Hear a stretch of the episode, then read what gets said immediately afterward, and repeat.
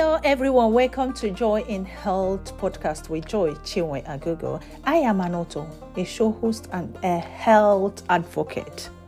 In today's episode, we will continue with the second part of high blood pressure. Remember, high blood pressure is a silent killer. Today, our amazing doctors, Dr. Chioma Duru and Dr. Osola Ungu, will tell us more about how to measure our high blood pressure. And in case we don't have a device, where should we go to see that our blood pressure is measured? Thank you so much and listen to our podcast. Health first. Once you are healthy, you have everything to be wealthy. Listen to the second part of high blood pressure.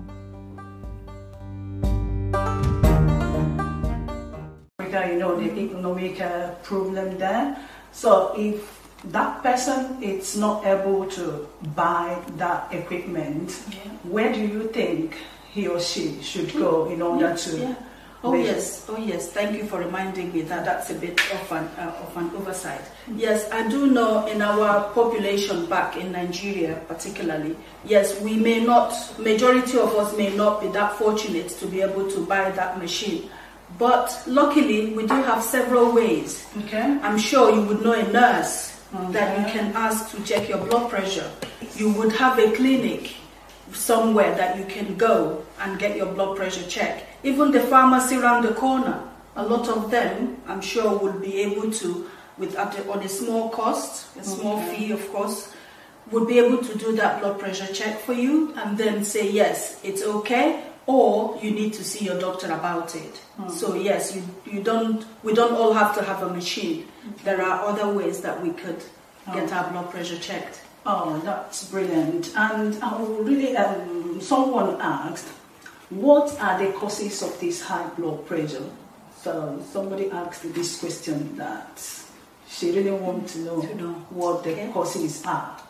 There are numerous things. But for the majority of us, it starts off as what you would call essential hypertension. You don't know. Most times it runs in families. And if you lose sight of those early stages, then what then will bring it to your attention is when you're having this secondary damage from the hypertension, its impact on the end organs. Screening back home is a problem because sometimes there are some kidney problems you can have in children. You miss out on that. By the time they're getting into their adolescence, late teens, young adult years, that's when they begin to manifest as having BP. But if you look into it, you find out that they actually had kidney problems from the word get-go, and that's what resulted in that. There are medical conditions as well that, if not well controlled, you end up with high blood pressure, but that's a secondary effect of the primary illness, diabetes being one of it.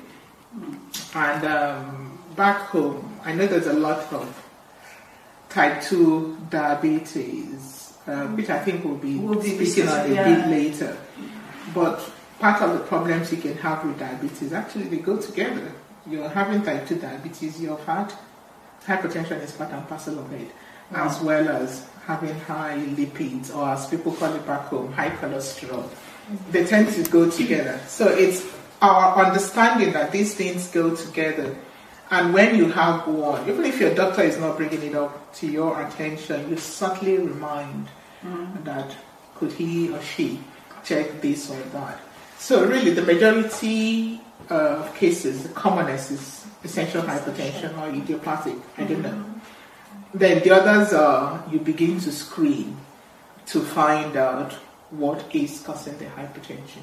And I think we'll speak a lot more on it later. All right, okay. That's fine. Perhaps if I add on to what Dr. Osola have explained, for most of us, the high blood pressure is essential high blood pressure, like she said, which is something that creeps up as we're aging, as we're getting older. our body starts to wear and tear, as we say it. Imagine you have a car, you have to maintain it. So as we're getting older, we also have to look after our body. And hypertension, high blood pressure is one of those conditions that will creep up without us noticing. Mm-hmm. There are some other people which are unfortunate because they have got one or two other problems that may well cause the high blood pressure. And those ones mostly will be diagnosed in younger age. Kidney disease, for example, will be one of them. And then there are other people as well which the high blood pressure is predominantly because of lifestyle. What you're eating, how much salt is in your diet, how much alcohol are you consuming, how much exercise do you do, what is your weight, are you overweight? So these are things that can also be a cause of high blood pressure. And a majority of these things are things that we could actually change to either prevent the high blood pressure from happening, or if it's happened, we can change these things to try then to manage the blood pressure better. Oh, and that's really... is there any relationship, like if one has high blood pressure, is it advisable to take caffeine or snuff? Like, I know some people in Africa, they like taking small alcohol and energy drinks. All these young guys, they really like energy drinks. So is it advisable to combine these drinks or whatever when one has high blood pressure? Yeah. Dr. Chioma made reference to that actually, when she was talking about lifestyle. And there are particular foodstuffs we kind of have every day that can contribute. It's not the sole cause, can contribute towards hypertension. Like, we use a lot of salt, either in the form of Maggi or one seasoning or the other. We do. We eat a lot of palm oil, and palm oil comes into the lipids and whatever else. Then we're into this, I don't know what you call it in other dialects, but I know in Igbo language it's called Akam. So potash as in English would. But if you think about the potash or Akam, we use it in so many ways. Because I'm Igbo, I'm going to learn towards Igbo, because those are the words I know I can throw out in Igbo language. So like the Akam, you use it in making this your nkwobi. You use it for... You use it for, some use it for thickening or in a variety of ways. Calling it Akam, everybody knows what it is. But you use it to soften your okwa. Even beans, the honey beans and the ivory beans and all those beans. You use it to soften it, just to reduce your cooking time. But they do contain a lot of potassium in it. And potassium, if one, there's no need going down into paring it down what happens in diabetes. But high BP. Anybody who has high BP should cut back. If it's possible, stop taking all those things. Where there's too much salt, potash, angle, snuff, as our elderly people tend to do. Some people actually chew it. And you need to wonder what is the... there must be some fun there for most, but actually... Not only does it not help you, but I believe it might have some contributory factor when you're talking about oral cancers and stuff like that. There are habits maybe we've grown up with through our forefathers, and those are the things we've learned. But times have moved ahead, and we are in a position now to modify some of our lifestyle that has been identified to be detrimental to us, and it's easy for us to modify those. Alcohol in particular does not help anybody. Smoking does not help. Call it tobacco, call it hashish, call it whatever you want to call it. Cigar, whatever.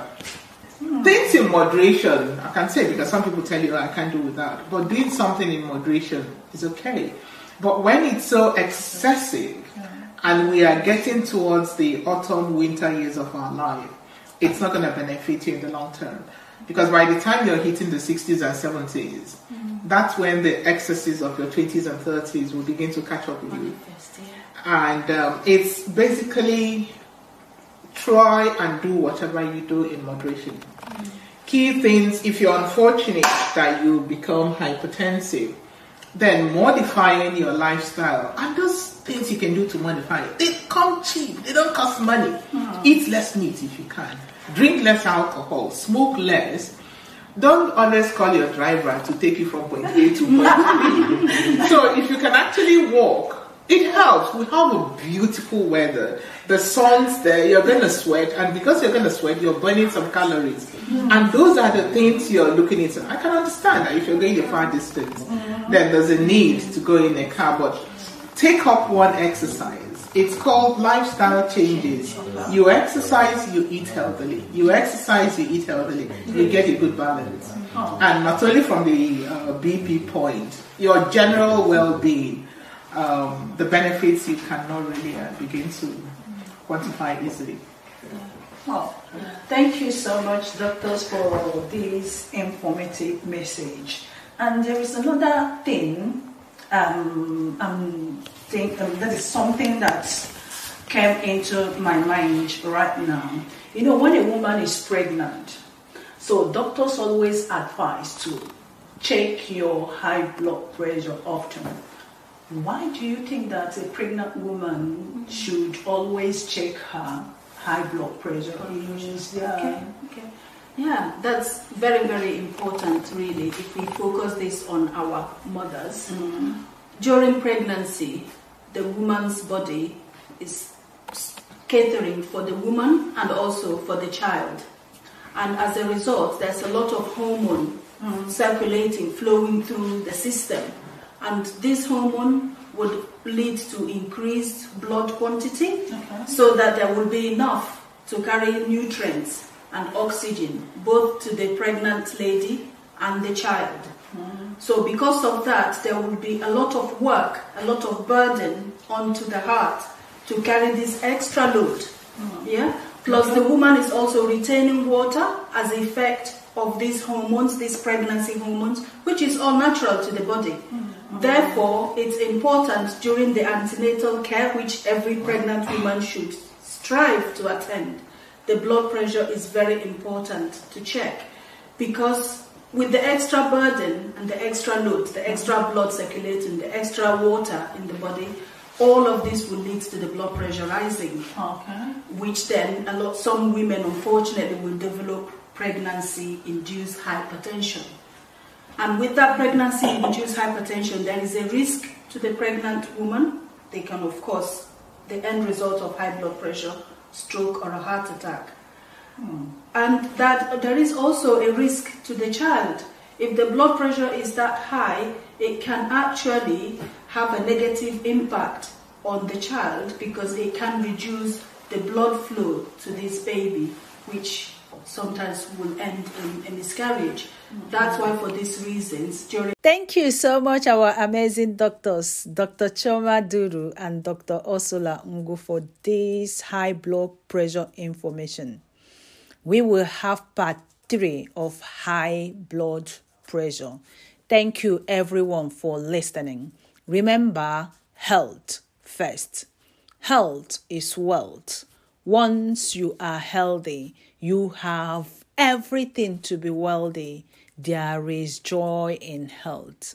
Always listen to our podcast, Joy in Health, where you get information about your health and well-being. Subscribe to our YouTube channel. Let's talk about our health and well-being. Thank you so much for listening. Bye.